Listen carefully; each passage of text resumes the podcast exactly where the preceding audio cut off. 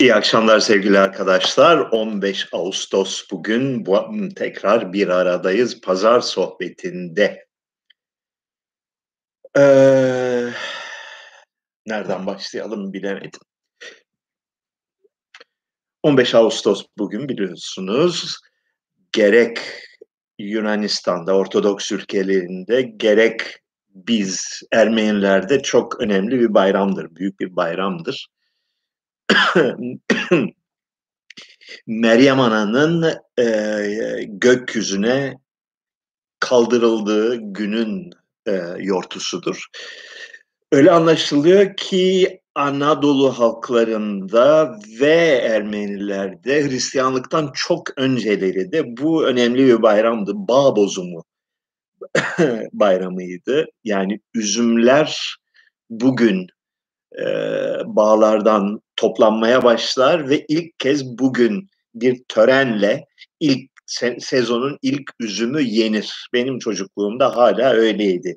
Yani on beş Ağustos'tan önce e, manavda olsa bile e, üzüm yemek çok ayıp ve yanlış sayılırdı.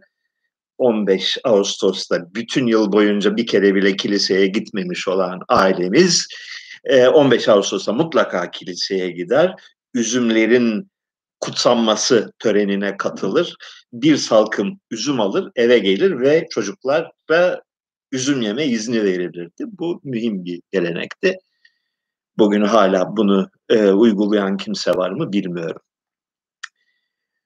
Tarihte öyle anlaşılıyor ki bugün önemli bir gün yaşıyoruz. E, Afganistan tamamıyla Taliban'ın e, eline geçti. Bugün itibariyle Kabil şehri de e, düşmüş veya kurtarılmış görünüyor. E, bu da ileride anlatılacak, e, hatırlanacak bir olaydır. E, aynı zamanda Amerikan İmparatorluğu'nun dünyada bin dokuz yüz kırk beş'ten itibaren egemen olan e, Amerikan İmparatorluğu'nun tabutundaki önemli bir çivi olarak da hatırlanacaktır. Çünkü e, inanılmaz bir fiyaskodur.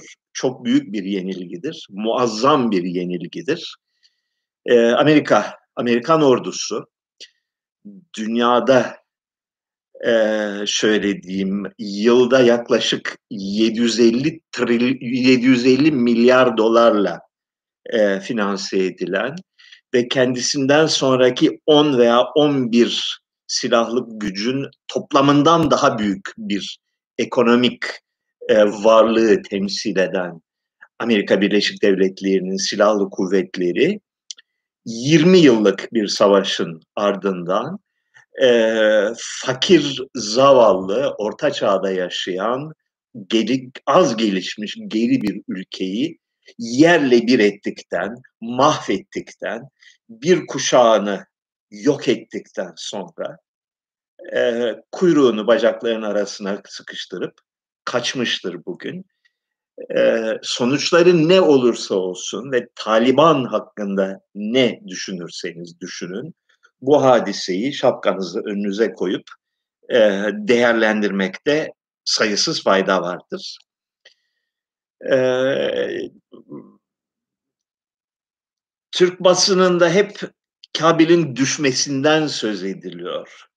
Unutmayın ki bugün yaşanan olay e, yapı itibariyle benzerlik ararsanız şayet bin dört yüz elli üç'te İstanbul'un fethinden veya e, bin dokuz yüz yirmi iki'de İzmir'in kurtuluşundan farksız bir olaydır.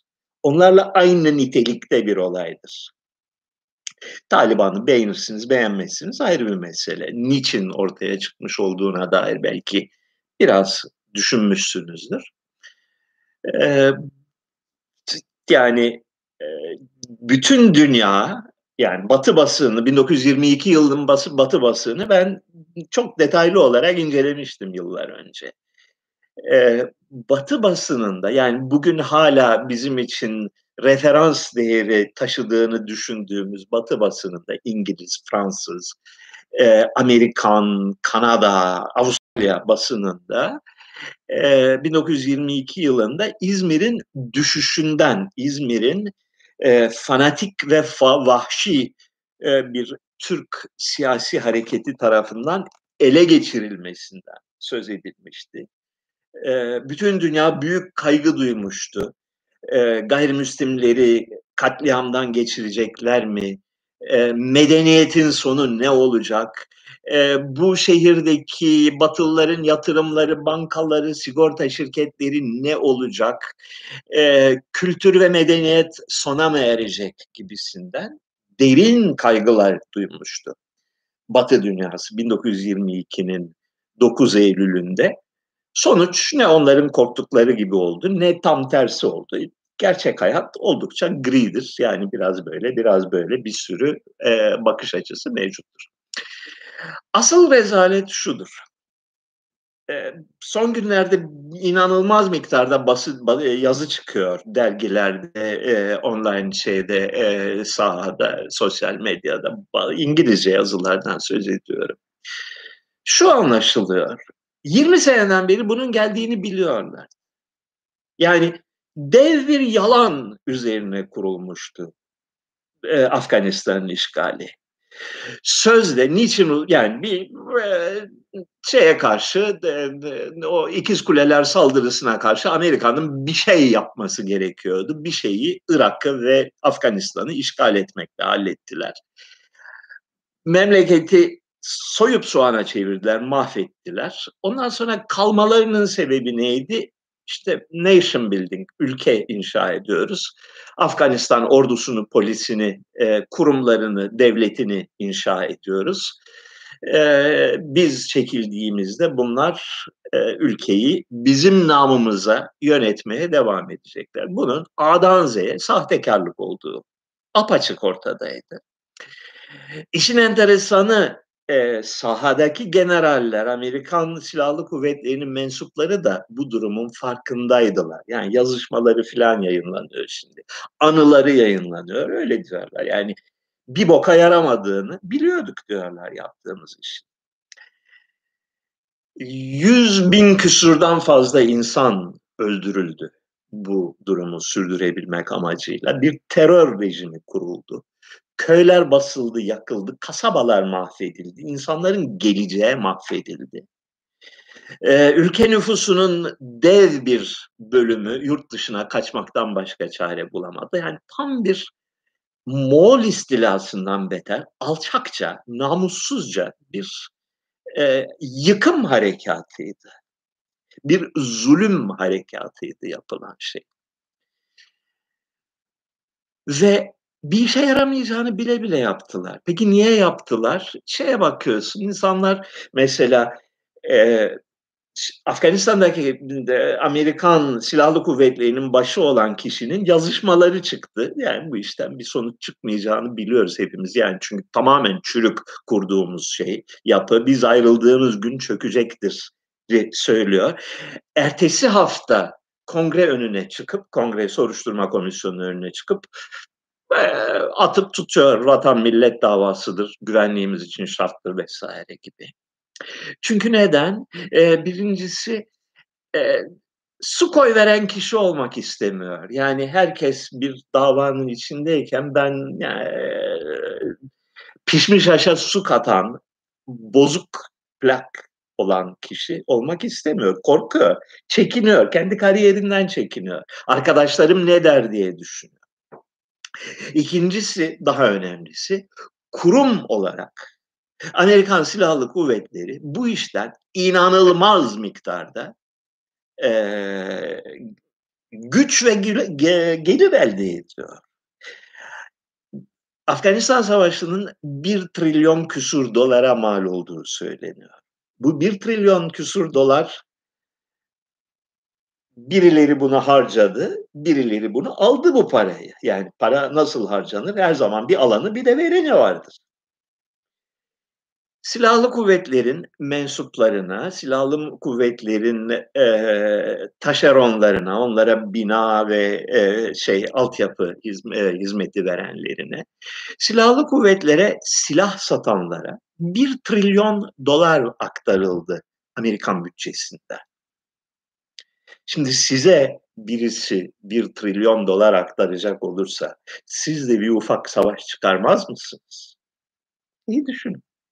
Olay bundan ibarettir. Bir, e, her şeyden önce bir yolsuzluk, yani çıkar için dünyayı, ahlaki prensipleri tamamen satma, yalan konuşma hadisesi var.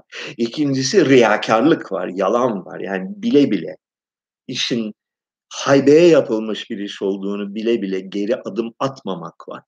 Korkaklık var. Yani bir işe giriştik, şimdi geri adım atmayalım, aman sonra bize ne derler, bizi sorumlu tutarlar hadisesi var. Ve bunun sonucu Afganistan denilen ülkenin mahvedilmesi oldu. Şu soruyu aklınızdan çıkarmayın. Yani şunu aklınızdan çıkarmayın. Devasa bir aptallıkla karşı karşıyayız. Organize bir aptallıkla karşı karşıyayız. Ve Afganistan'da bu derece aptalca ve bu derece ahlaksızca davranan bir devlet veya devletler zincirinin başka konularda, mesela Covid konusunda eşit derecede aptal, korkak ve riyakar olmadığından emin misiniz? Nasıl emin olabiliyorsunuz? Ne yaptıklarını bilmiyorlar. Ne yaptıklarını bilmiyorlar. Yani e, şöyle, daha bugünkü İngiliz gazeteliğinde, dünkü e, İngiliz ve Amerikan gazeteliğinde şu vardı. Kabil şehrinin birkaç hafta içinde düşebileceği konuşuluyor. Bilgili kaynaklardan aldığımız değerlendirmeler bu yönde. Muhtemelen korunamayacak. O yüzden işte İngiliz parlamentosu toplantıya çağrıldı, nasıl bir müdahalede bulunabiliriz diye.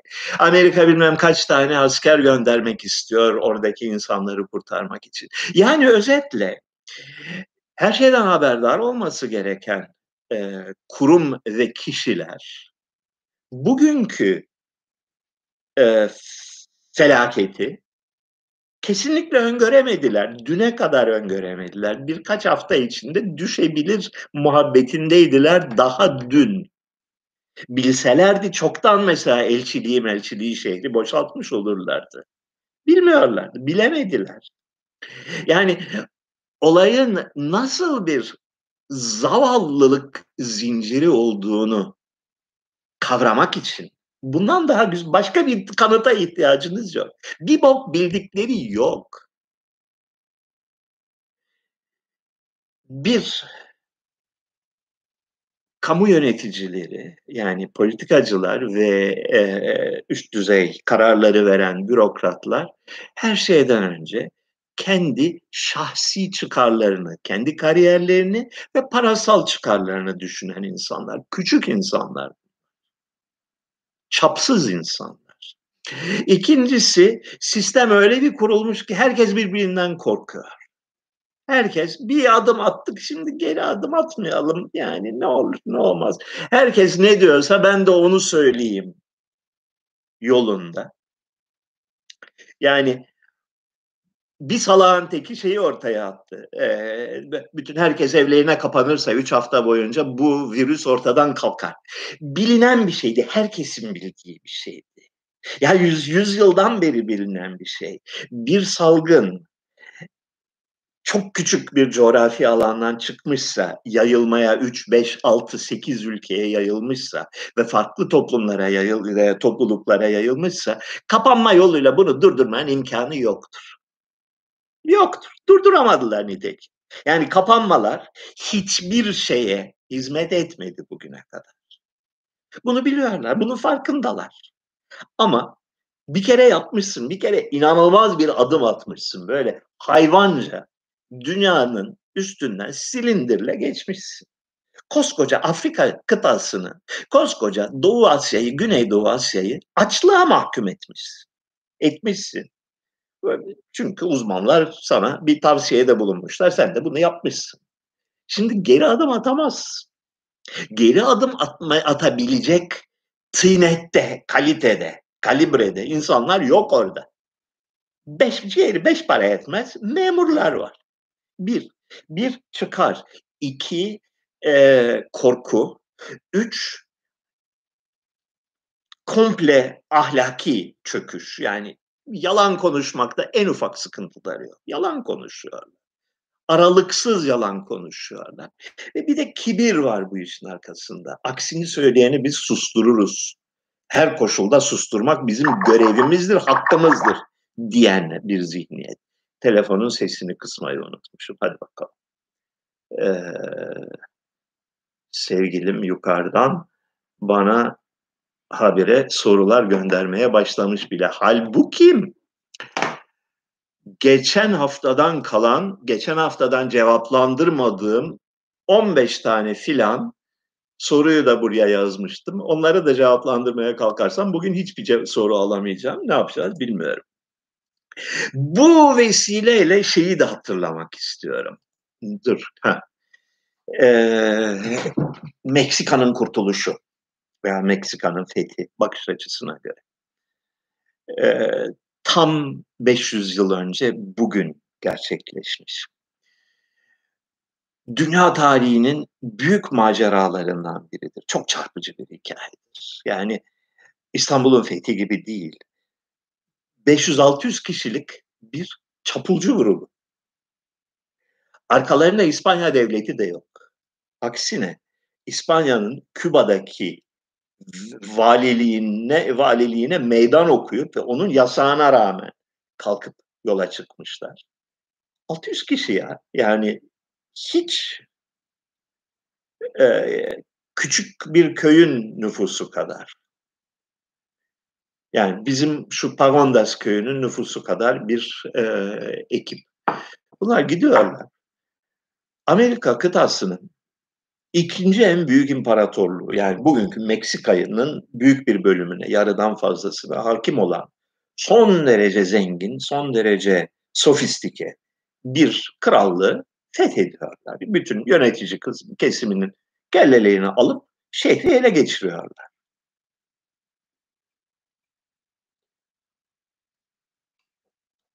Müthiş bir barbar istilasıdır. Yani e, İstanbul'un fethinden ya e, İzmir'in ya Kabil'in fethinden özünde bir farkı yoktur. Yağmalamışlar. Yağmalama amacıyla orada bulunan bir takım çapulcu insanlar bunları yapanlar. E, bireysel çıkar ve kar amacıyla, yani para kazanmak için bu işe e, girişmişler. İki şeyi akılda tutmak lazım. Birincisi, beş yüz kişi bu işi yapamaz. beş yüz kişi bu işi yapabildi çünkü arkalarında on beş bin kişi veya otuz bin kişi olarak ta, ta, e, tahmin edilen Meksika'daki muhalif kızılderili grupları, aşiretleri veya devletçikleri vardı. Onlarla önce ittifak kurdular. Bir dizi ittifak kurdular. Ve Meksika halkı e, zalim ve gaddar ve kanlı bir yönetim olan Azteklerden yaka silkiyordu. Canımıza minnet dediler ve İspanyollarla birlikte hareket ettiler. Yani e, Amerikan yerlisinin imparatorluğunu yıkanlar İspanyolların önderliğinde Amerikan yerlileridir. Aklınızdan çıkarmayın. Yani benim hayattaki önemli deneyimlerimden biri, bundan yıllarca önce bin dokuz yüz seksenin iki üç Ocak günü, kırk bir yıl önce, Meksika'nın Tarasco eyaletinde, e, bir dakika hayır, e, eyaletin adı neydi? Michoacan eyaletinde Tarasco Kızılderililerinin arasında iki üç gün geçirme fırsatını bulmuştum. Taraskoların ayrı bir dili var. Ve e, Meksika'nın egemen Kızılderili nüfusu olan, yani eski Azteklerin e, soyu olan ve Nahuatl dilini konuşan insanları sevmiyorlar. Yani onlara İspanyolları kendi kurtarıcıları olarak görüyorlar.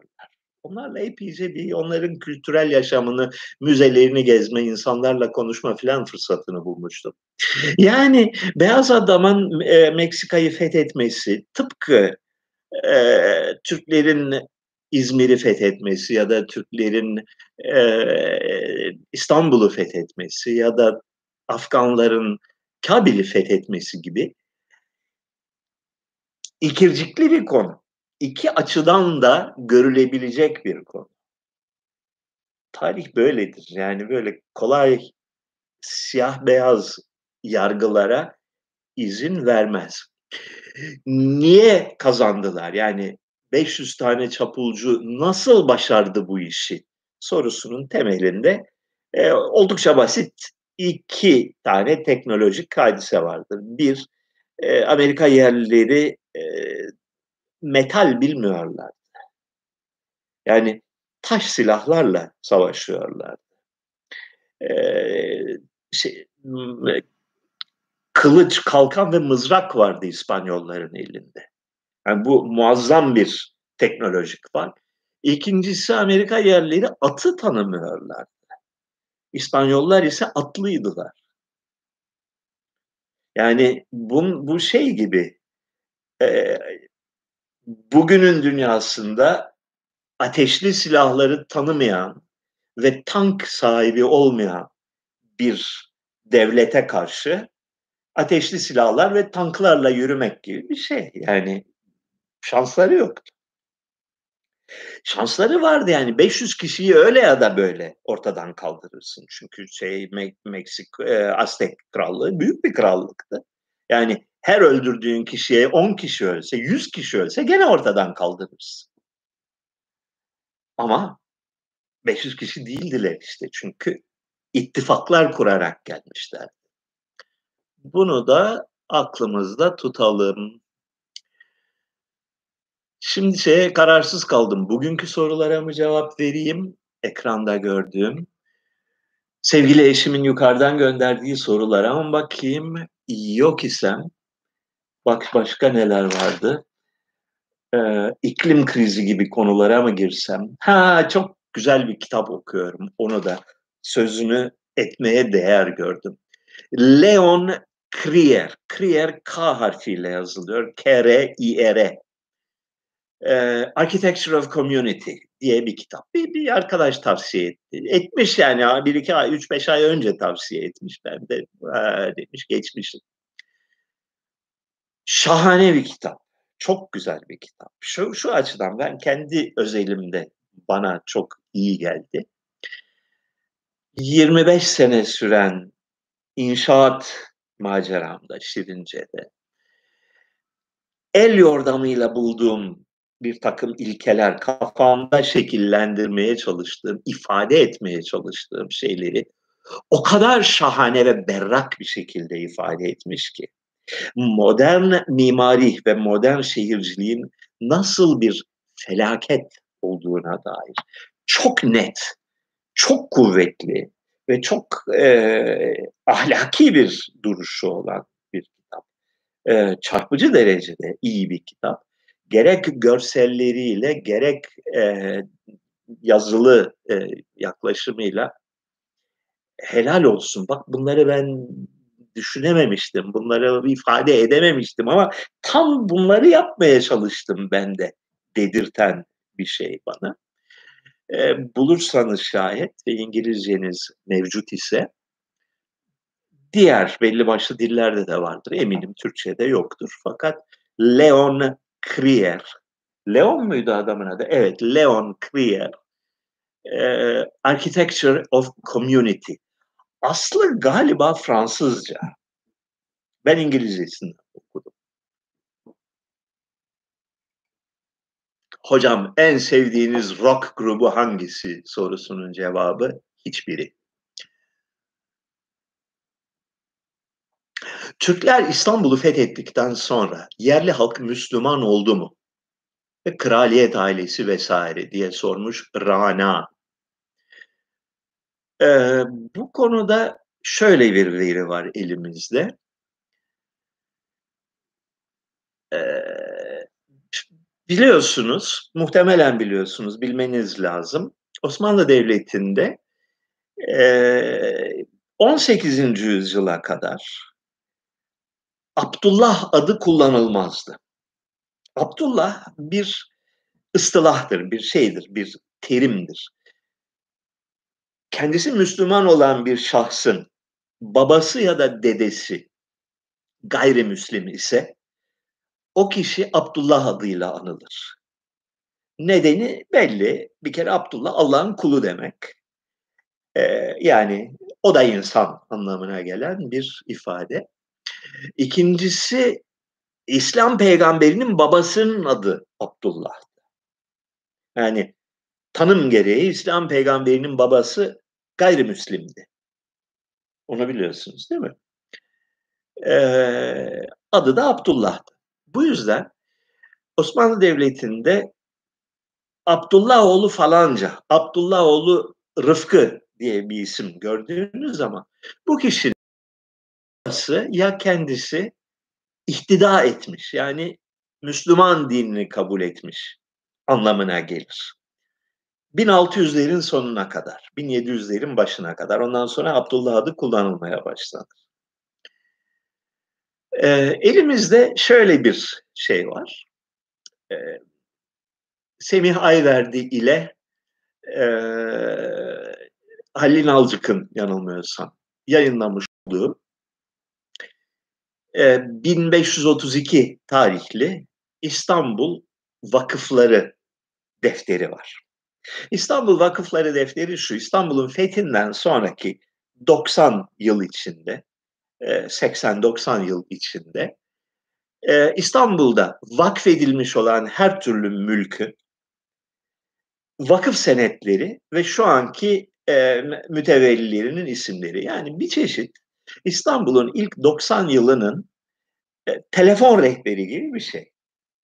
Gençler telefon rehberinin ne olduğunu da bilmezler. Aman Allah'ım, ne diyorum ben? Telefon rehberini bildiniz mi? Şöyle kalın bir kitaptır. İçinde böyle liste liste liste liste halinde o şehirde yaşayan herkesin telefon numara, adı, telefon numarası yazar.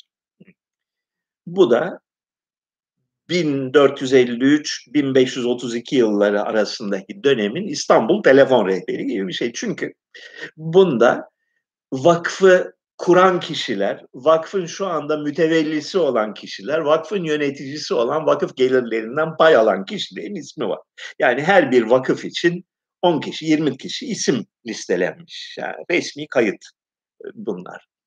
Vakıf derken öyle çok büyük şeyler düşünmeyin. Bunların çoğu işte iki katlı bir ev ve bahçesi, bir kuyu ve başında iki tane zeytin ağacı gibisinden gayet mütevazi mülkler, küçük mülkler. Bunlar vakfedilmiş belli bir amaca. Bu listede şöyle bir şey dikkatimizi çeker. Ee, insanların, orada adı geçen insanların yüzde altmış küsürünün, altmış yedi miydi neydi bir tarihle saymıştım, baba adı Abdullah'tır. Buna karşılık kendi adı Abdullah olan iki kişi var. Bunlardan da bir tanesi Abdullahoğlu Abdullah isimli bir zenci köle.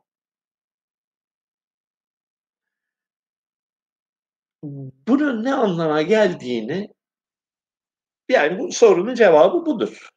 Yani öyle görünüyor ki bin dört yüz elli üçten sonraki doksan yılda İstanbul nüfusunun en az yüzde altmış yedisi ya da en azından mülk sahibi olan, küçük de olsa mülk sahibi olan, yani orta sınıfın en az yüzde altmış yetmiş kadarının babası, kendisi Müslüm olduğu halde babası gayrimüslim. Çok çarpıcı bir istatistiktir bu. Aralarında Rum dönmesi çok var, Ermeni dönmesi çok var. Şaşılacak kadar çok Yahudi dönmesi de var. Yani o beni şey yapmıştı, irkiltmişti. Yani Sırp var, Bulgar var, Arnavut var, her türlüsü var. Yahudi sayısı yani yüzde onları bulan bir rakam gibi bir şey ki İstanbul için, İstanbul'un Müslüm nüfusu için yabana atılır bir sayı değil.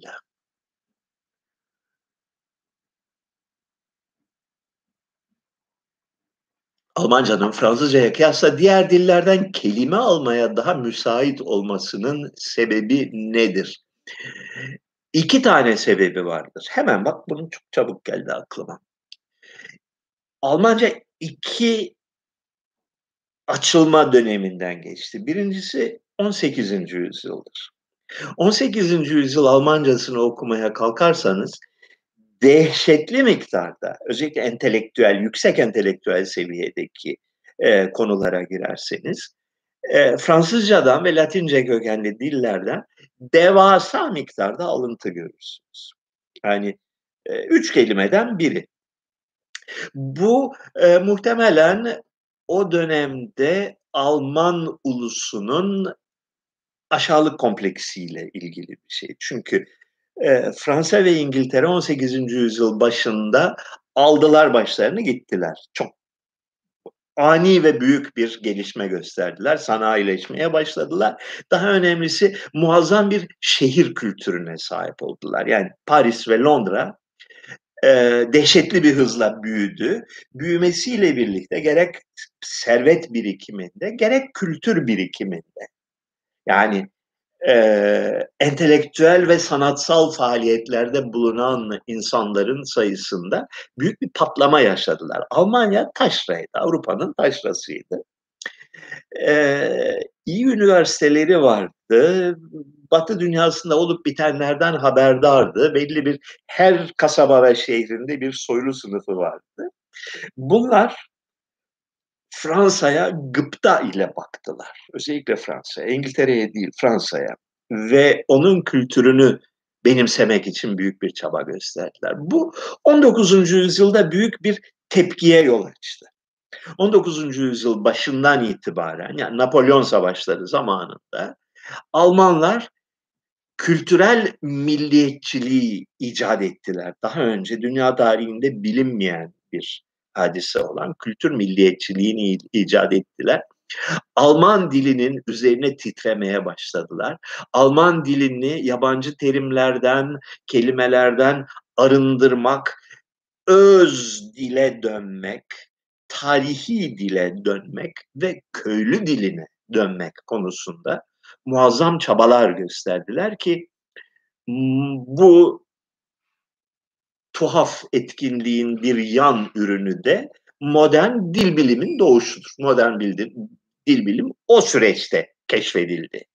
Neyse, bu böyle. Bu e, milliyetçi dönüş e, on dokuzuncu yüzyıl sonlarında gene nüksetti. yirminci yüzyılda e, Nazi iktidarı döneminde bir çılgınlık seviyesine vardı. bin dokuz yüz kırk beşten sonra yeniden bir kontr-tepki. Bu da böyle dalgalar halinde gidiyor bu iş. Almanya büyük ölçüde Amerika Birleşik Devletleri'nin bir askeri kolonisi haline geldi ve Amerikan kültürünün ağırlığı altında şiddetle ezildi.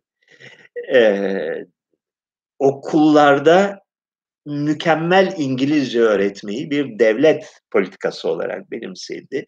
Dolayısıyla bin dokuz yüz ellilerin başından itibaren okula gitmiş olan her Alman kusursuza yakın bir şekilde İngilizce öğrendi. Mesela Fransızlar öğrenmediler. İtalyanlar hiç öğrenmediler. Almanlar ama kusursuz İngilizce öğrendiler. Amerikan kültürünü, Amerikan basınını, Amerikan filmlerini, Amerikan televizyonunu bir e, ulusal model olarak benimsediler. Tabii bir önceki dönemde bin dokuz yüz yirmilerde, otuzlarda yaşanmış olanların utancı da ülkenin üzerinde, ülkenin psikolojisi üzerine etkili oldu. Bu da Almanca'nın e, İngilizce alıntılara, yani arkadaş şey diye sormuş, Almanca'nın diğer dillerden kelime almaya daha müsait olması demiş. Diğer diller dediğin İngilizcedir. Başka bir dilden almadılar. Ha, e, Doğu Almanya'da aynı şekilde Rusçadan bir sürü kelime almaya başladı.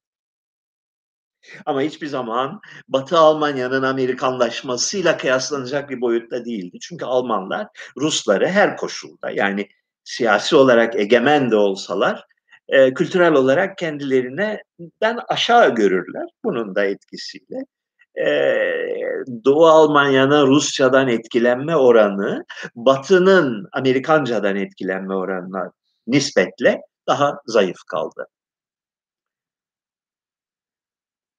Sevan abi, A K P Afgan ve Suriyelileri seçimi kaybederse kaos için kullanır mı? Hayır, kullanmaz.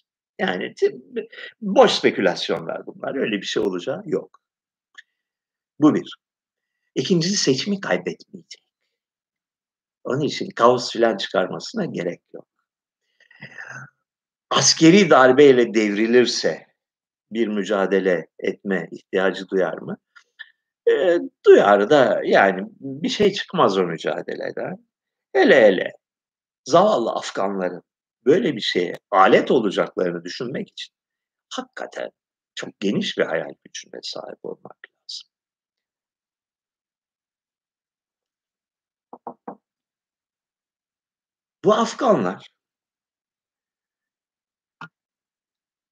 Amerika'nın orada kurduğu Damat Ferit Paşa rejimine parayla ya da kandırılarak ya da gel evladım sana maaş, maaşı iyi, fazla zahmeti de yok, yanı sıra da oradan buradan bir miktar para tırtıklayabilirsin diye işe koşulmuş ve şu anda terk edilmiş insanlar. Ee, Afgan devlet polisinin ve devlet ordusunun yolsuzluğu ve yolsuzluğu dillere destan bir olay. Yani bayağı bildiğin haraç örgütü bunlar. En ufak bir ideolojik formasyonları olmayan, yani e, hizmet ettikleri orduya bir bağlılıkları, bir sadakatleri, bir inançları olmayan, e, hayatını kurtarmaya çalışan zavallı fakir insanlar, fakir ve genç insanlar, e, organize bir güç oluştururlar mı Türkiye'de? Çaresiz kalırlarsa, yani aç, bilaç ve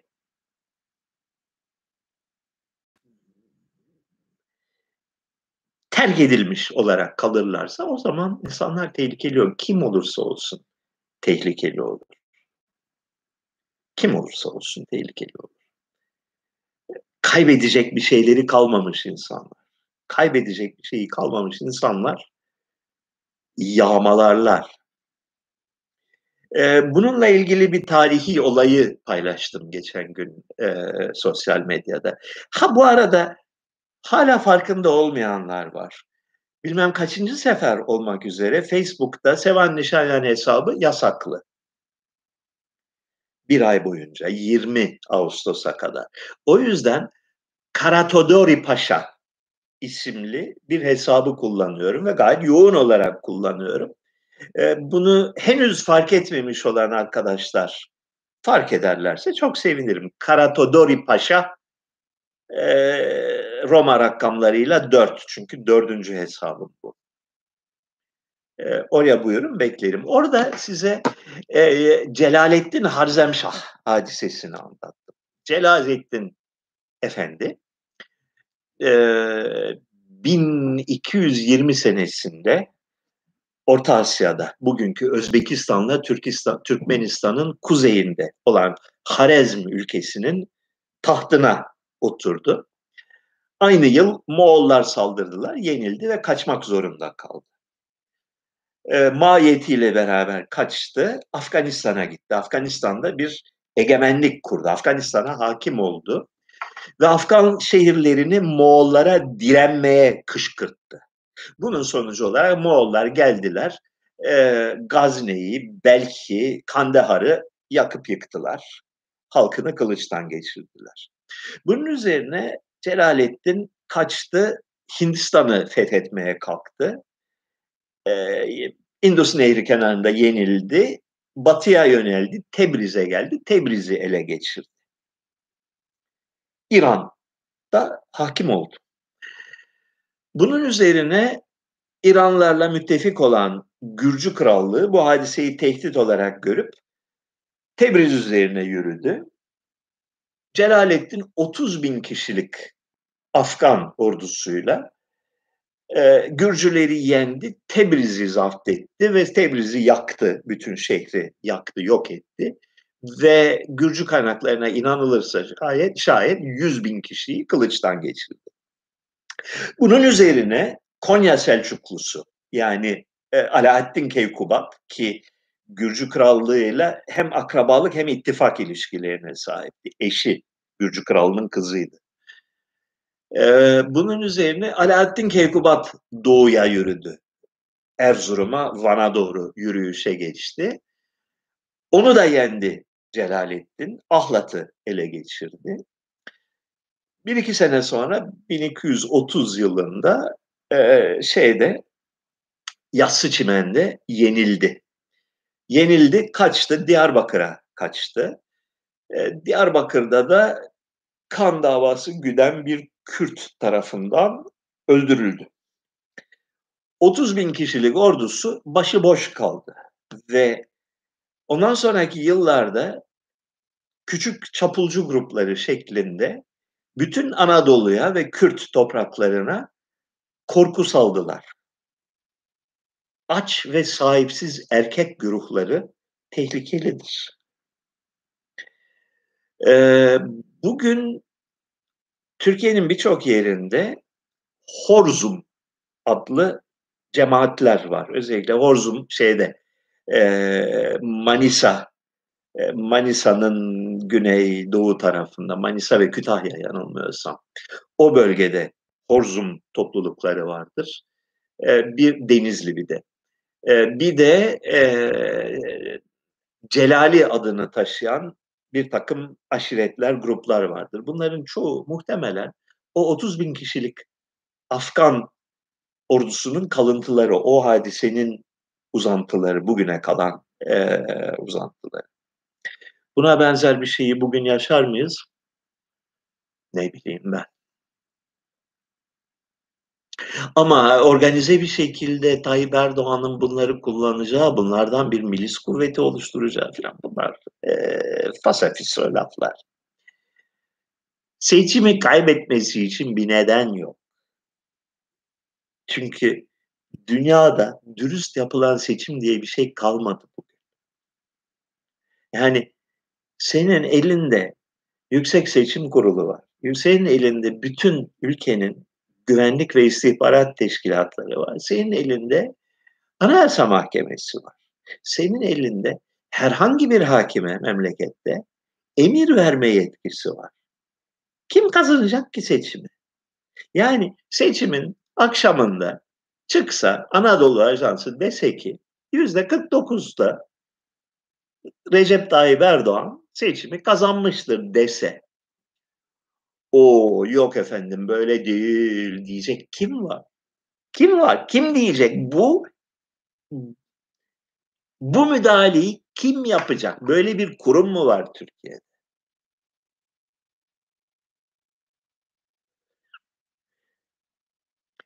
Halk sokağa filan da çıkmayacak. Çıksa da kafası kırılır. Yani merak etmeyin. Yani öyle bir ihtimal yok. Rejim değişikliğinin sadece iki tane yöntemi var bu aşamada. Ya ölür ya da iktidar yapısı içinden birileri bu adamı artık göndermenin vakti geldi, çok ihtiyarladı, işe yaramıyor artık der ve gönderir. Bu ikisinden başka bir değişim beklemeyin. Yok. Müthiş bir hafızanız var. Her okuduğunuzu hatırlamayı nasıl başarıyorsunuz? Arkadaşlar öyle değil. Ee, yani müthiş bir hafızam vardı. Evet. Bütün hayatım boyunca ee, gidiyor. Yani e, hatırlayamıyorum. Pek çok şeyi hatırlayamıyorum. Özellikle yakın tarihli olayları ve kişileri hatırlamakta büyük zorluk çekiyorum. Ee, hayırlısı diyelim ama size bir tane tavsiyem var. İhtiyarlamayın. Kötü bir şey. Kesinlikle uzak durun ihtiyarlıktan. Erken ölün. Cesediniz yakışıklı olsun.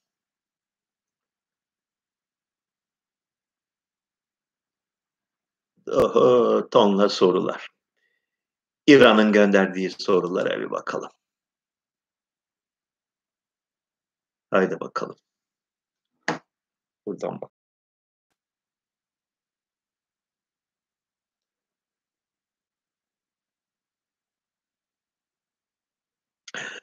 Sevan Hocam, gündem olmuşken bize Afganlardan bahseder misiniz? Bu ırkın adı nedir? Dili nedir? Dilleri nasıldır? Afganistan'da yaşayan bir sürü farklı diller konuşan milletler var. Bunların en büyük kısmı Paşto ya Paştun denilen kesim. E, nüfusça büyük olan kısmı onlar. Fakat Afganistan'ın ortak dili, resmi dili, devlet dili Paştoca değil, Farsça. Farsça'nın bir çeşidi, deri denilen bir Farsça'nın lehçesi gibi bildiğimiz Farsça'dan çok büyük bir farkı olmayan bir e, Farsça'nın bir varyantı, bir çeşidi. Sünni Farsçası diyebileceğimiz bir çeşit. E, Paşto dili e, ayrı bir dil. Ve Afganların yaklaşık yüzde ellisi mi ne, altmışı mı ne Paştu dili konuşuyor. Bunun dışında e, bir hayli büyük Özbek, Tacik, Türkmen nüfusları var. Özellikle ülkenin kuzey kısmı ki kalabalık ve müreffeh olan kısmı kuzeyidir. E, orada çok ciddi sayılarda Türkçe konuşan Özbekler ve Türkmenler. Ve e, Farsça'nın bir başka çeşidini konuşan Tacikler var. Bunlarla da iş bitmiyor. Bir de e, orta kısmındaki vahşi dağlık bölgesinde bildiğin dillerden hiçbirine benzemeyen acayip bir takım diller konuşan Hazaralar vesaire bir sürü orada farklı E, milletler var. Böyle bir yamalı bohça Afganistan. Tarihte ne zaman on yedinci on sekizinci yüzyılda Paştular gelmişler, egemen olmuşlar. Bir devlet e, kurmuşlar. Kendi kültürleri yetersiz olduğu için ülke yönetmekte kullanılabilecek nitelikte bir dil olmadığı için Farsçayı ortak dil, yönetim dili, ticaret dili, kültür dili, eğitim dili, şiir dili olarak benimsemişler. Ee, evde Paştuca konuşuyorlar fakat e, ortak dil Farsça.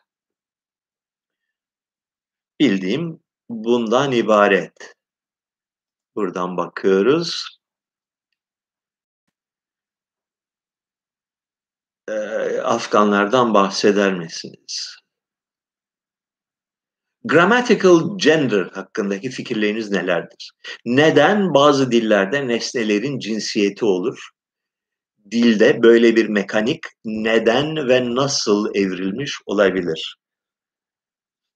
Dillerin sırlarından biridir. Dünya dillerinin pek çoğunda birbirinden bağımsız olarak, yani apayrı köklerden gelen apayrı bir sürü dilde, Afrika dilleri dahil olmak üzere, e, isimler dişi ve erkek olarak ayrılır. Biliyorsunuz Fransızca'da böyledir. Almanca'da dişi, erkek ve nötr vardır. Latince'de de öyle vardır. E, İngilizce'de on ikinci yüzyıla kadar bunlar vardı. Sonra düştü İngilizce'den. İngilizce'de gender yok. Evet. Ermenice'de yok, Farsça'da yok. Bunlar da Hint Avrupa dilleri. Onlar da yok. Buna karşılık Arapça'da var. Kürtçe'de yok, Zazaca'da var. Ee, Hint dillerinin dillerinde var mı yok mu? Ee, emin olamadım şimdi. Çince'de yok. Bazı Afrika dillerinde var. Bazı Kızılderili dillerinde var. Zannediyorum İnsan aklının, insan zihninin işleyişindeki temel kategorilerden biridir. Ee, bu konuya son yıllarda ben bayağı merak sardım. Ee, şey, cognitive theory denilen hadise gitgide artan bir şekilde insan aklının, insan e, beyin aparatının hazır bir takım kategorilerle doğduğu, doğuştan gelen bir dizi ayrımlar oldu. Canlı, cansız, şu canlı, şu cansız. Her bebek iki üç aylık olunca canlıyla cansızı ayırt eder.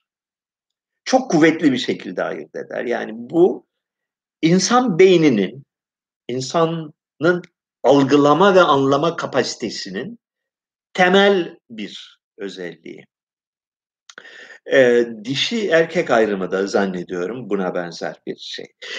Şüphesiz sınırda bir takım şeyler, belirsizlikler vardır. Yani insan zihni her şeyi net siyah beyaz olarak algılayacak diye bir şey yok. Her zaman ortalarda kalan, belirsiz kalan şeyler vardır, kategoriler vardır. Fakat temel yapı insanın hayatı kavrama mekanizmasının altında bu ayrımlar var.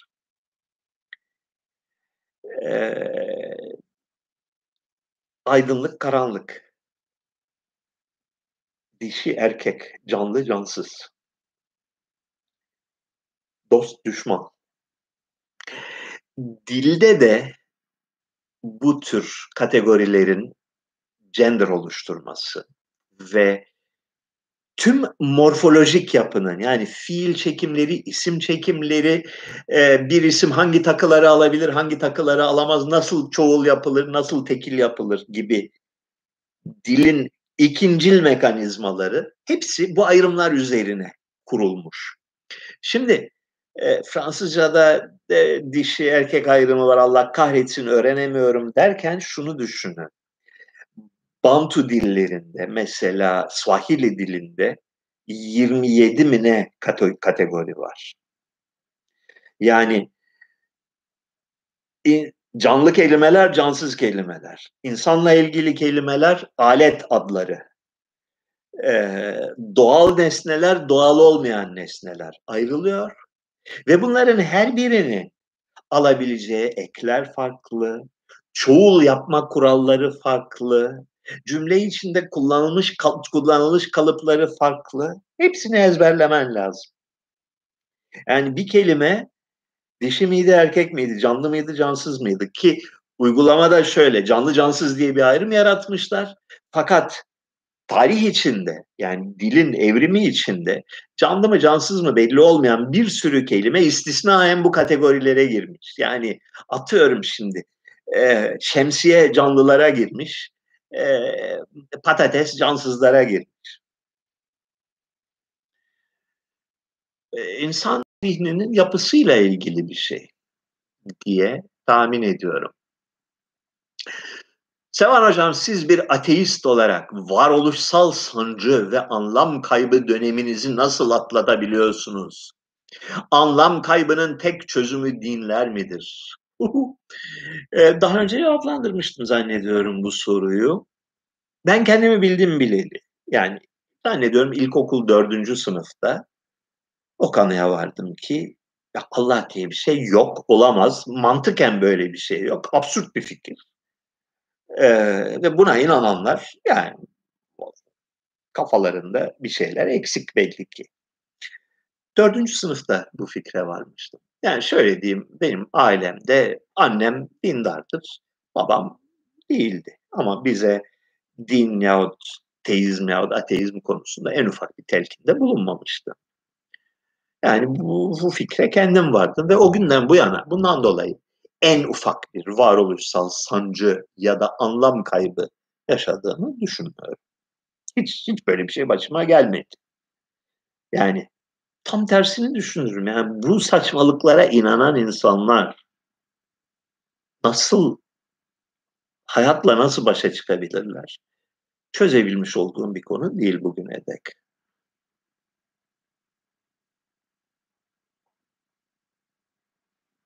Şüphesiz hayatta bir inançların olması lazım. Hayatta temelde şu, insan yaşamının anlamsız bir hadise olduğunu hepimiz biliyoruz. Yani öldüğün zaman kaybolacaksın, yok olacaksın.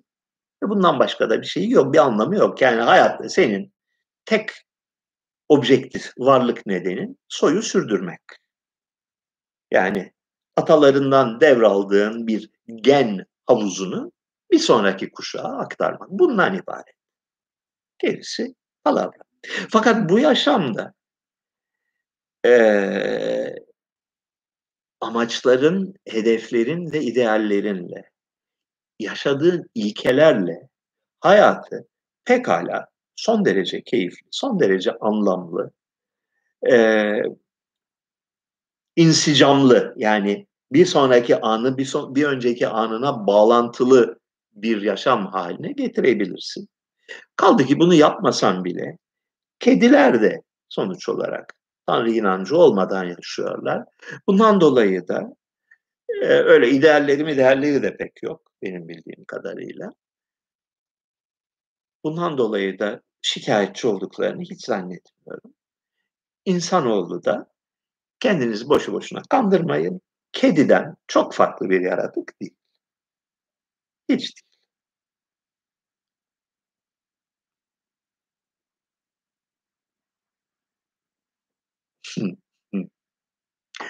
Emek verenlerden biri olarak Türkiye'nin ilk bilgisayar dergisi Commodore hakkında ne düşünüyorsunuz? Türkiye'de teknoloji yayıncılığında bu kalite bir daha yakalanabildi mi diye sormuş. Bu böyle çok bana ya şey e, iltifat diyeceğimiz bir şey. Commodore dergisinin kurucusu benim. E, bin dokuz yüz doksan beş yılının ocağında Commodore dergisi, Commodore bilgisayarlarını Türkiye'de pazarlama işine giriştik.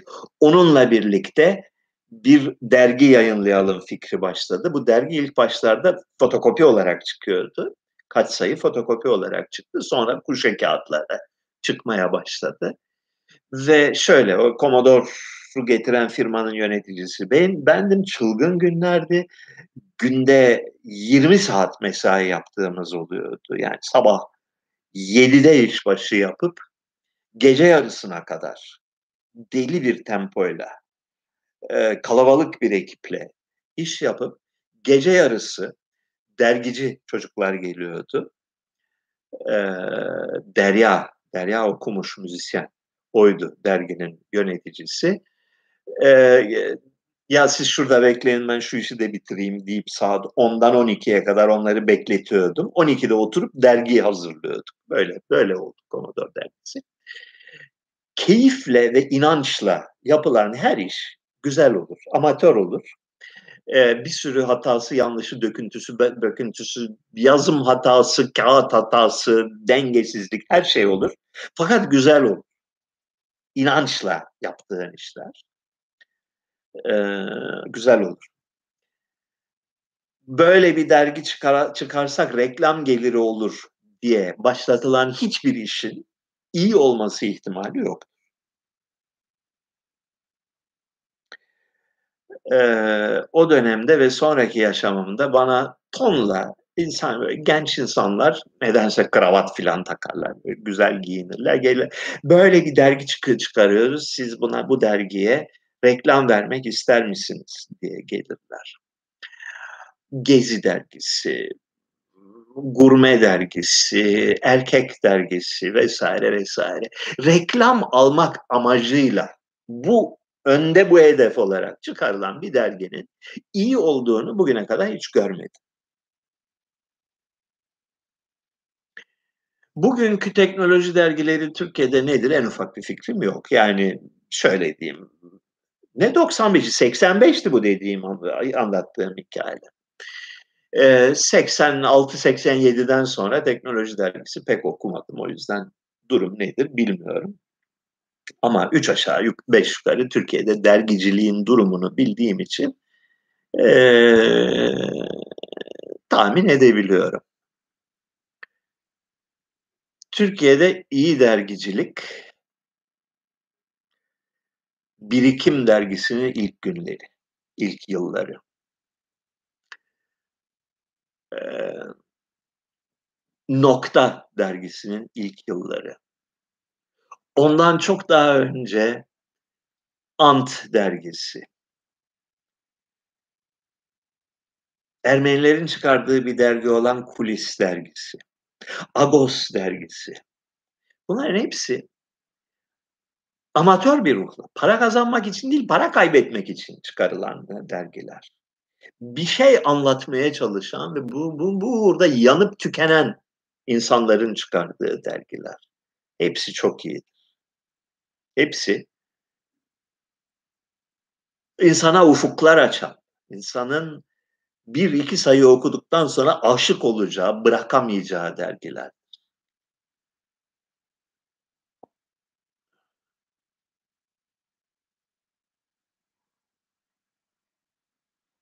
Evet, dur bakayım. Peki.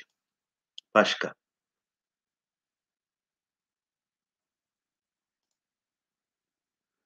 Montesquieu'nun Kanunların Ruhu üzerine eserinde iklimin insan düşüncesi ve psikolojisinin toplum üzerinde etkili olduğu kaleme alınmıştı, almıştı. Aynı şekilde iklimin dil üzerinde etkisi var mıdır? Benim bildiğim kadarıyla yoktur. Hayır.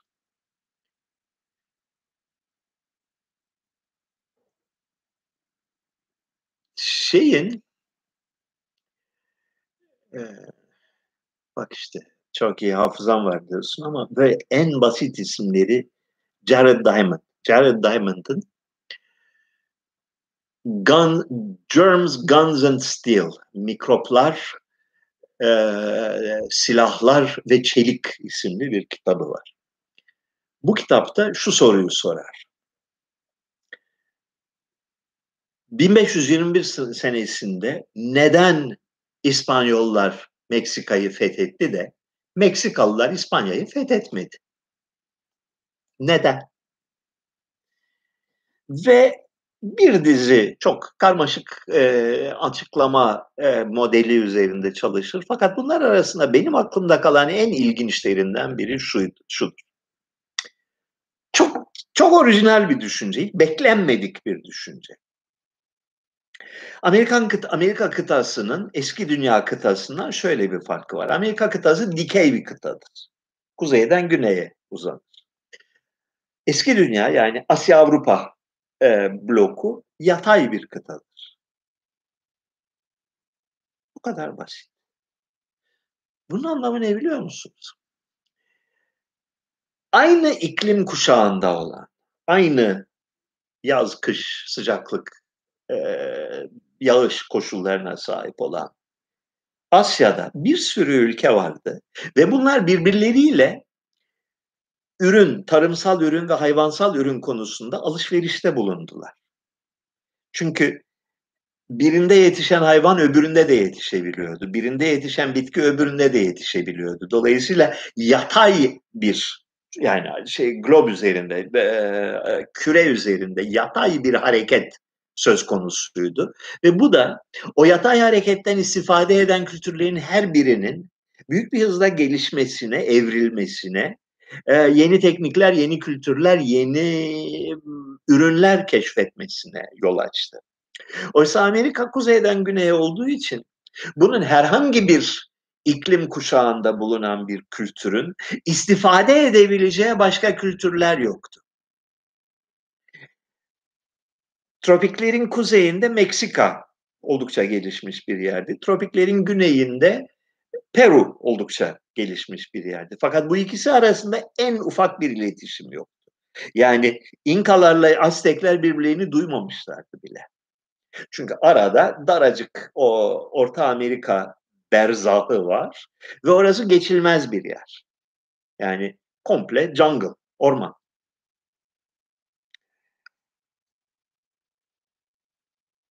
Meksika kültürlerinin Meksika dışında bir yerden beslenmesine imkan yoktu.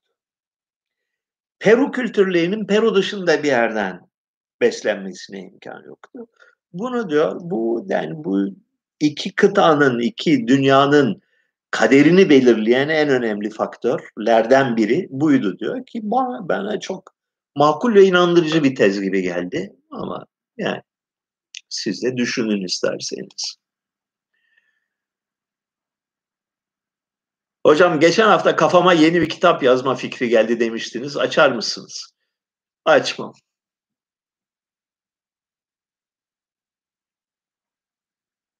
Merhaba, Kemalistlerin bugün Twitter'da sıkça dillendirdiği gibi Atatürk olmasaydı ülke Taliban olurdu gibi olurdu görüşüne cevabınız nedir? Ee, cevabımı söyleyeyim, ha siktir. Yani ağzı olan konuşuyor. Bu kadar cahil insanların konuşması bir toplumun sağlığı için zararlıdır derdim. Ve o noktada bırakırdım. Bunu söyleyen insanların bin dokuz yüz onlar Türkiye'si hakkında, bin sekiz yüz elliler Türkiye'si hakkında, bin yedi yüz doksanlar Türkiye'si hakkında en ufak bir fikirleri yok. Yok, cahiller. Yani Türkiye tarihi bin dokuz yüz yirmi üçte başladı zannediyorlar. Taliban türü hareketler, yani e, İslami tepki hareketleri, sosyal ayaklanmalar İslam tarihinde yoktur. yirminci yüzyılın eseri olan şeylerdir. Osmanlı tarihinde de yoktur. Osmanlı son derece elitist, son derece merkezci, yüksek kültürüyle övünen bir imparatorluktu. Artı bu imparatorluğun bir özelliği vardı. Nüfusu on dokuzuncu yüzyıla gelinceye kadar imparatorluk nüfusunun çoğunluğunu gayrimüslimler oluşturuyordu. Yani Müslümanlar azınlıktaydı Osmanlı Devleti'nde on dokuzuncu yüzyıla kadar. bin sekiz yüz yirmiler yanılmıyorsam, hatta belki daha bile sonradır nüfus dengesinin değişmesi.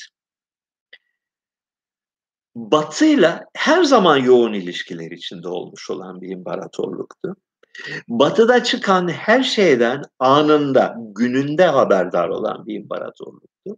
Üstelik on dokuzuncu yüzyıl ortalarından itibaren, bin sekiz yüz otuzlardan ve kırklardan itibaren topyekün Batı medeniyetini benimseme konusunda tarihte benzerine az rastlanır bir seferberliğe girişmiş bir imparatorluktu ve bunda da bir hayli başarılı olmuş bir imparatorluk.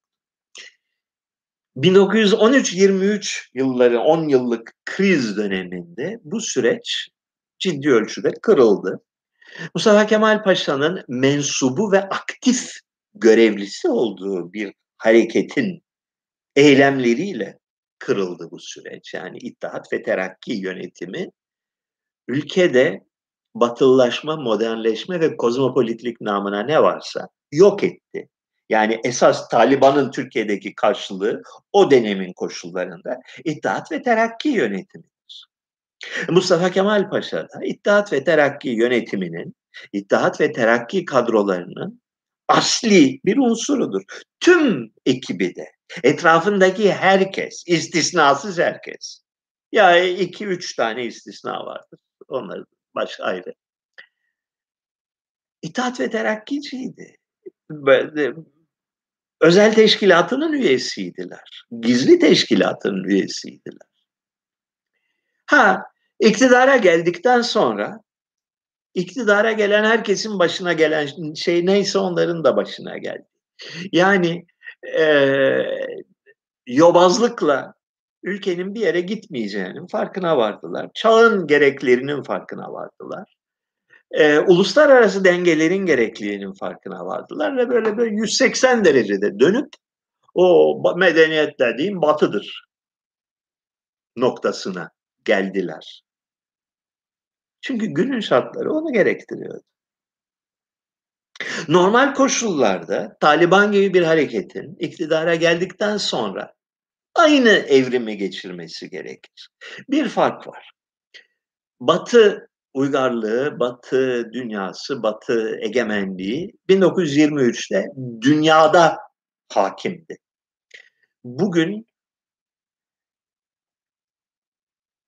ahlaki ağırlığını kaybetmiş bir dünyadır. Yani dünya nüfusunun çok önemli bir kısmı, büyük bir bölümü Batı'yı artık bir model olarak, bir ahlaki, kültürel bir medeniyet simgesi olarak görmüyor. Düşman olarak görüyor. Bir sürü alçak ve çıkarcı ve yalancı köpek olarak görüyor. Üstelik haklılar. Yani bugün Afgan halkı dehşetli bir ikilemle karşı karşıya. Bir yana herkes gibi Afganlar da biliyor, dünyada Batı uygarlığının temsil ettiği bir zenginlik var, bir refah var, teknoloji var. Bunları kim istemez ki? Yani Afganlar televizyon seyretmiyor mu zannediyorsun? Afganlar Hollywood filmi seyretmiyor mu zannediyorsun? Afganlar internet kullanmıyor mu? Afganlar WhatsApp kullanmıyor mu? Kullanıyorlar. Ve pekala biliyorlar, birileri öne geçmiş. Onlardan keşke biz de faydalansak. Öte yandan ortada bir gerçek var. Yani Batı dünyasının temsilcisi olan Amerika ve İngiltere ve Avustralya geldiler. Görülmemiş bir zulmün, alçaklığın, yalancılığın, sefilliğin temsilcisi olarak geldiler. Yoz bir medeniyet ve devlet olarak geldiler. Bu ikilemin içinden nasıl çıkacaklar? Bilmiyorum. Bütün dünya bu soruyla karşı karşıya. Çok temel bir soru. Batı medeniyeti bitmiş bir medeniyet. Yolunu şaşırmış bir medeniyet. Evet, böyle. Ne isterseniz deyin.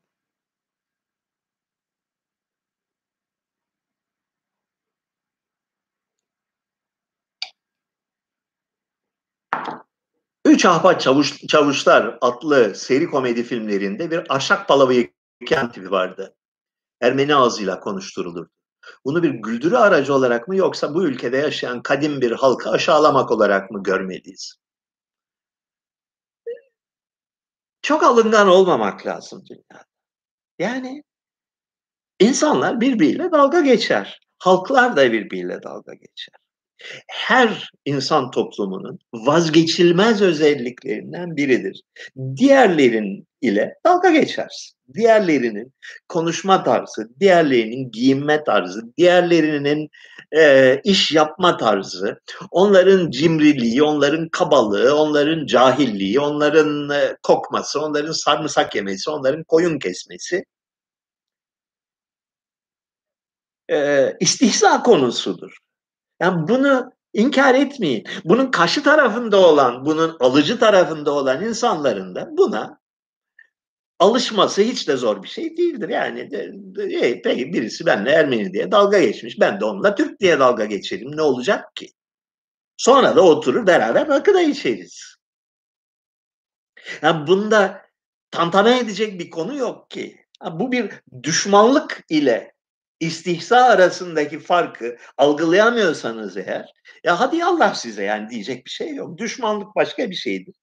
İstihza, e, ırksal klişeler, dalga geçmek, ara sıra aşağılamak, bunlar başka şeyler. Ve bu ikincisinin kaçınılır bir tarafı yoktur. Yani bu vardır. Bunu yasakladığın zaman sadece yer altına geçmesini, iki yüzlülüğe sebep olursun. Başka bir şeye sebep olmazsın. Onun için evet, zencilerle dalga geçen, Kürtlerle dalga geçen, Ermenilerle dalga geçen, Türklerle dalga geçen e, söylemlerden ben şahsen gocunmuyorum. Yani bir ölçüsü vardır bu işin. Bir noktanın ötesine geldiği zaman ee, yeter artık dersin. Biliyorum bunu. Bence doğru yaklaşım budur.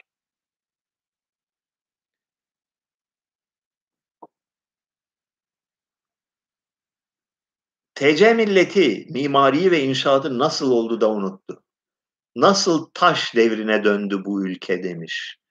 Bütün dünya için geçerlidir. Bu Türkiye'ye özgü bir şey değil. Bütün dünya nasıl Batı dünyası yirminci yüzyıl başlarından veya ortalarından beri fakir ülkeler bin dokuz yüz altmışlardan bin dokuz yüz seksenlerden bu yana nasıl mimari güzellik ve işlev duygusunu tamamen yitirdiler. Tamamen yitirdiler. Ve o tarihten bu yana e, mimari açısından, şehircilik açısından yapılan her şey ucubedir, insanlıktır, suçtur. suçtur. Başka bir kelime bulamıyorum tarif edecek. Şu gerçeği biliyoruz. Dünyanın neresine gidersen git. Neresi? Yani Doğu Asya, Afrika, Avrupa, Akdeniz Avrupası, Kuzey Avrupa. yirminci yüzyıldan önce, yirminci yüzyıl ortalarından önce yapılan yerleşim birimleri, köyler, kasabalar, şehirler, anıtlar vesaire insana güzellik duygusu verir. Nereye gidersen git, en fakir yerlerde bile bunu görürsün. Yani sazdan yapılmış kulübelerde bile bunu görürsün. Ne güzel bir yer burası. İçim coşkuyla ve sevinçle doldu duygusuna kapılırsın. Japonya'da da böyle. Türkiye'de de böyle. Ee, inanın bana Afrika'da da böyle. Etiyopya'yı biliyorum ben. Avrupa'da haydi haydi böyle. Çünkü Avrupa gerçekten e, yerleşim birimi imalatı konusunda dünyada gerçekten eşi benzeri olmayan bir kıta. Ee, Akdeniz ve Avrupa diyelim.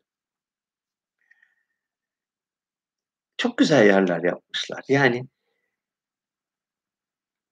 evlerin dağılımı, birbirleri arasındaki orantılar, anıtlarla küçük ev, e, işlevsel yapılar arasındaki ilişkiler, e, uzaktan görünümü, yakından görünümü, meydanlar, sokaklar, coşku veren şeylerle dolu. Bütün dünya böyle, bütün insanlar böyle yapmış. yirminci yüzyılın çeşitli aşamalarından bu yana, özellikle yirminci yüzyılın ikinci yarısından, bin dokuz yüz kırk beşten sonra yapılmış olup da ne güzel bir burası, yani insan coşkuyla doluyor diyebileceğimiz bir tane yer bilmiyorum. Çok çirkin, çok insanlık dışı, insan ruhunu ezmek üzerine programlanmış yerler. Ve eski mimari dokudan günümüze kalan, kalabilen yerlerin sayısı çok büyük bir hızla azalıyor, tüketiliyor hepsi de. Ve geriye hiçbir şey kalmayacak. Ve yeni kuşaklar bilmeyecekler bile güzel bir yaşam alanı nasıl bir şeydir konusunu bilmeyecekler. Çünkü artık üretilmiyor. Ee, bunun trajik bir şey olduğunu düşünüyorum. Felaket olduğunu düşünüyorum.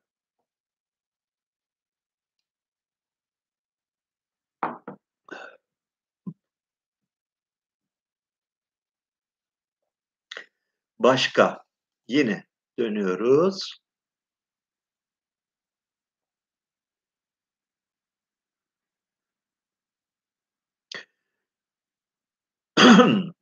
Alman filozof Leibniz, Almancayı eserlerini yazmak için yetersiz bulduğu için Latince yazdığını söylüyordu. Latince hakikaten zengin bir dil midir? Mutlaka öğrenilmeli midir? Latince'nin özelliği zengin bir dil olması değil, hayır. Latince'nin özelliği iki bin yıl boyunca Avrupa'nın ortak kültür dili olması, yazı dili. Yani e, konuşulan bir dil olarak ölmüş bir tarihten sonra. altıncı yüzyıl, yedinci yüzyıl, sekizinci yüzyıldan sonra ölmüş. Dolayısıyla artık o tarihten sonra Ee, ıvır zıvır şeylerle, küfürlerle, argoyla, e, bıçağın sapındaki üçüncü çivinin adı gibi konularla ilgilenmemiş. Yazılı kültür dili olarak gelişmiş. Felsefe alanında, bilim alanında, hukuk alanında, din alanında işlenmiş. Ama gene de, gene gene Latince kelime hazinesi açısından çok zengin bir dil değildir. Antik Latince ile antik Yunanca'yı kıyasladığında bildiğim kadarıyla Yunanca'nın kelime hazinesi Latince'nin dört katı mı, beş katı mı, altı katı mı ne öyle bir şey. E, o açıdan Latince antik Yunanca'dan çok daha fakir bir dil. Fakat Avrupa'nın ortak dili ve yerleşik bir terminolojisi var felsefe, bilim vesaire alanında. Leibniz döneminde bu özellikle öyleydi. Almanca'nın bir kültür dili olarak, bir akademik dil olarak büyük gelişme gösterdiği dönem on dokuzuncu yüzyıldır. Yani on dokuzuncu yüzyılda Almanca Leibniz'e parmak ısırttıracak bir ölçüde gelişti. Ee, olağanüstü sofistike bir dizi konuyu e, son derece net ve kuvvetli bir şekilde ifade edebilecek güce kavuştu on dokuzuncu yüzyılda. on sekizinci on yedinci yüzyıldır Leibniz ve on sekizinci yüzyıl başıdır. O tarihte henüz değildi. Yani biraz böyle bir hafifçe köylü kokan bir dildi Almanca Leibniz zamanında. Çünkü üniversite dili Latinceydi ve üniversitede lazım olan konular, bilim, felsefe, hukuk, tıp, Latince olarak işlenmekteydi.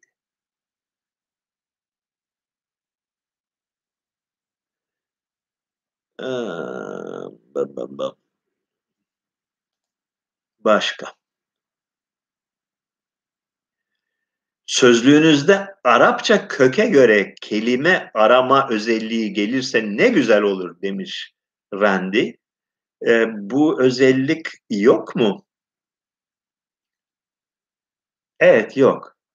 E, gelişkin arama sayfasına bunu pekala ekleyebiliriz, değil mi? Eklememiz lazım. Doğrudur. E, geliştirmemiz lazım sözlüğü. Çünkü çok uzun zamandır hep aynı kaldı. E, bu konuda bir girişime başladık. Yani bayağı ciddi bir şekilde sözlük sitesi yeniden yazıldı. E, cep telefonları için optimize edildi. E, şey için e, iPhone ve e, öbür şey Android için e, application'ları mükemmelleştirildi, geliştirildi, yapıldı. Yayınlayalım mı diye sordu arkadaş geçen gün bana. iki üç gün oluyor. Henüz yayınlamayalım dedim. Ee, şeyi, harita sitesini ve isimler sitesini de, yani üç siteyi birden e, geliştirelim. Ondan sonra yapalım dedim. Umalım ki, ümit. Yılbaşından önce bu işi başaracağız. Dediğim gibi daha karmaşık arama fonksiyonlarını özellikle etimoloji sitesine, fakat aynı zamanda harita sitesine eklemem lazım. Of, düşünmek lazım, oturup çalışmak lazım. Kim uğraşacak onu da bilmiyorum. En büyük sıkıntım, en büyük derdim hayatta. Ben yarın öbür gün artık bu işlerle uğraşamayacak hale geldiğimde e, kurulu olan bu koskoca yapıyı sürdürecek kimse yok. Yani sözlük, harita, yani Index Anatolicus ve isimler siteleri tahmin ettiğinizden çok daha fazla günlük emek gerektiriyor. Her gün en az bir iki saat bu üç siteyle ben uğraşıyorum. Durmadan bir şeyler geliştirmek, bir takım arızaları düzeltmek, bir şeyler eklemek, e, müşteri yorumlarına cevap vermek vesaire gerekiyor. Ben bunları yapamazsam kim yapacak? Birisinin yapması lazım, kurumsallaşması lazım. Ben, benim yapabileceğim iş değil, birisinin yapması lazım. Nasıl olur bilmiyorum. Age of Surveillance Capitalism kitabını okudunuz mu? Düşünceleriniz nedir? Dünyadaki bütün datayı ellerinde tutan tüzel kişiliklerle nasıl mücadele edilir? Bu çok duydum ve okumak istiyorum. Daha okuma fırsatı olmadı. Ee, Erdal Büyükçakmak'tan haberi olan var mı sorusunu ben de e, tekrarlıyorum. Erdal Büyükçakmak e, sosyal medyada bizim e, ilgiyle ve sevgiyle izlediğimiz bir arkadaşımızdı. Çok yoğun olarak e, iletişimde olduğumuz. yirmi altı veya yirmi dokuz Haziran'dan bu yana ses seda çıkmadı bir daha ondan.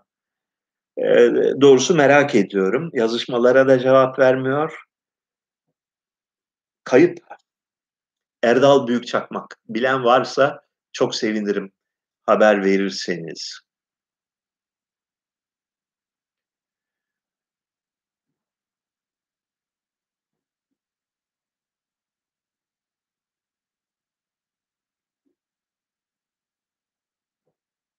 Ultimate'ın sorusu.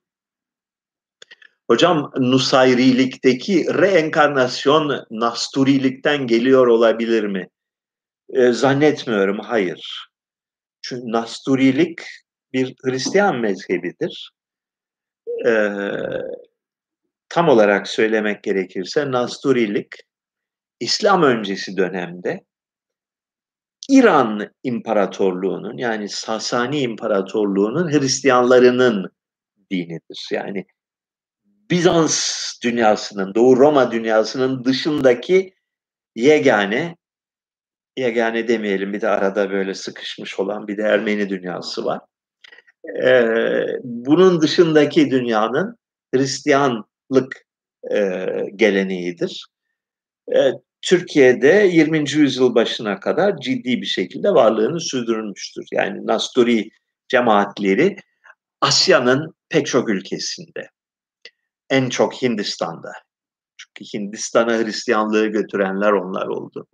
Çin'de, e, İç Asya'nın çeşitli yerlerinde, İran'da ve Irak'ta özellikle var olan bir e, mezhepti.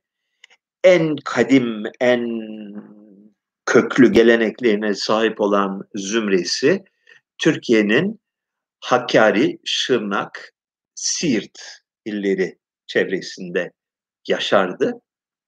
Yok edildiler malum, biliyorsunuz. Fakat onlarda bir reenkarnasyon gibi bir inancın olduğunu ben duymadım, zannetmiyorum da. Buna karşılık Nusayrilik o ilginç bir e, fenomen. Yeterince incelenememiş, daha doğrusu kökenleri hakkında yeterince bilgi sahibi olmadığımız bir dini hareket. on ikinci yanılmıyorsam yüzyılda veya on üçüncü müdür? on ikinci yüzyılda ortaya çıkmış, Suriye'de ortaya çıkmış bir dini devrim hareketi. Ee, kökenleri kısmen Hristiyanlığa, kısmen başka eklektik inançlara e, dayanıyor. E, Tarih boyunca Hristiyanlarla oldukça yakın olmuşlar Suriye'de. Hristiyanlardan pek çok etki almışlar, fakat özünde bir Hristiyan mezhebi değil ve inançlarındaki farklı bir takım boyutları da Hristiyanlıkla açıklamanın kolay olduğunu zannetmiyorum. Bugün Türkiye'de Hatay Alevileri olarak, Arap Alevileri olarak tanınıyorlar. Ee, Suriye'de biliyorsunuz Hafız Esed'in ve yakın çevresinin mezhebi Nusayrilik.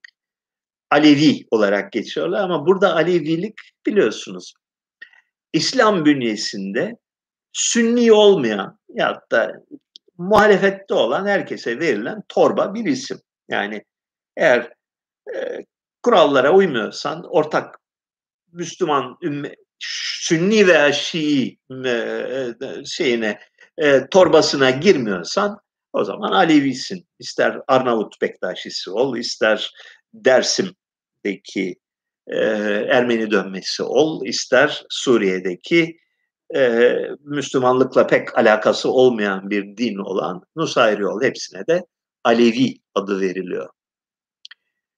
Meryem X güzel soru sormuş. Fakat Meryem X'in sorusunun ne olduğunu ben nereden bileyim? Heh, grammatical gender'ı sormuş. Tamam. Ya e, buraya not yazarken benim nasıl okuduğumu göz önüne alın. Çünkü bir önceki bir başka e, yoruma referansta bulunursanız bunu benim anlamama imkan yok. Referansta bulunacaksanız bunu kendi yorumunuzda özetlemeniz lazım ki ben de tek bir bakışta anlayayım ne olup bitiyor diye. Başka var daha bir sürü sorumuz. Hocam, işverenden nasıl daha fazla maaş koparılır ve zam istenir sorusunun cevabı çok basittir. Kendini vazgeçilmez yap. Tek bir tane çözümü vardır. Eğer vazgeçilmez olduğunu kanıtlarsan, yani ben gidersem yerime benim gibi birini koyamazsın mesajını sağlıklı ve sağlam bir şekilde vermeyi başarırsan, ondan sonra yapman gereken tek şey bir ara sohbet esnasında Ya patron ya ben bir işte karım da bir şey söylüyor. Ben de acaba ne bileyim Hollanda'ya mı gitsem diye düşünüyorum. Ya hatta başka bir iş belki daha iyi olabilir. Çocuğun da okul masrafları var dersin. Patron derhal alır mesajı. Hiç vazgeçilmezliktir. Temel hadise budur. Senin yerine aynı maaşa çalışabilecek, daha, daha düşük maaşa çalışabilecek birini koyabiliyorsa sen harcanabilirsin demek. Yani sen gidersin yerine başkası gelir. Aynı işi görür. Zam da istemez en azından birinci sene boyunca e, yüzü tutmaz. Tek tek kriter budur. Vazgeçilmezsen yani patron bu herif gitse veya bu kadın gitse ben ne yapacağım? Yapamam vallahi şirket batar diye düşünüyorsa istediğim parayı iste vermek zorunda. Mecbur, eli mecbur. Para kazanmanın da tek yolu karşı tarafı mecbur etmek. Yani para zorla alınır. Tatlılıkla alınmaz. Başka.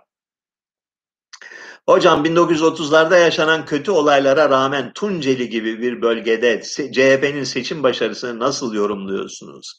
Bunun sosyolojik, patolojik, psikolojik açıklaması nedir? Hiçbirisine gerek yok. Ya bu kadar basit bir şeyi algılıyor. Anlamıyor musunuz kardeşim ya? Vallahi anlamıyor musunuz? Bu kadar basit bir şey. beş yüz senelik Müslüman zulmünden sonra Cumhuriyet'in yaptıkları ne ki? Yani basit bir hesap. Bir tarafta ideolojik olarak, düşünce yapısı olarak, psikoloji olarak sana bu ümmet içinde, bu ülkede yaşam hakkı tanımayan, seni ancak ikinci sınıf bir vatandaş olarak haklarını kendinden değil, lütuftan alan bir topluluk olarak gören bir ideoloji var. Adına din deniyor.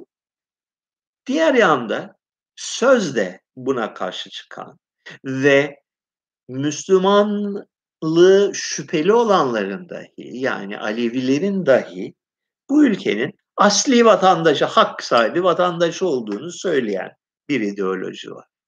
Sen olsan hangisini seçersin? Yani bu ülkede Cumhuriyet Halk Partisi denilen ucubeye Ee, sevgi ve saygı ve tarafgirlik duyması mantıklı olan, bunu yaparken yani suçlayamayacağın, bunu yaptığından ötürü ayıplayamayacağın bir zümre varsa Alevilerdir.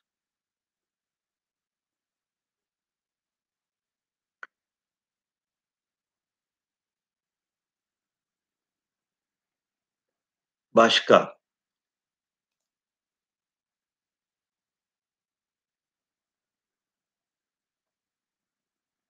İklim krizi hakkında ne yapılmalı?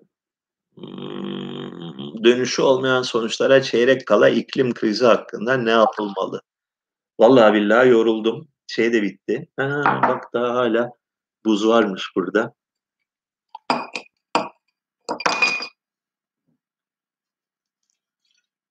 Jack Daniels'tayız.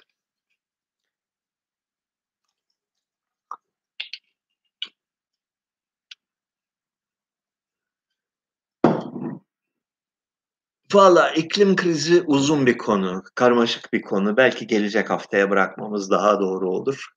bir saat otuz üç dakika. Yoruldum. Bir de tuvalete gitmem lazım. O yüzden size Allah'a ısmarladık diyorum. Patreon. Unutmayın. Bu kadarını söyleyelim yetsin. Dur.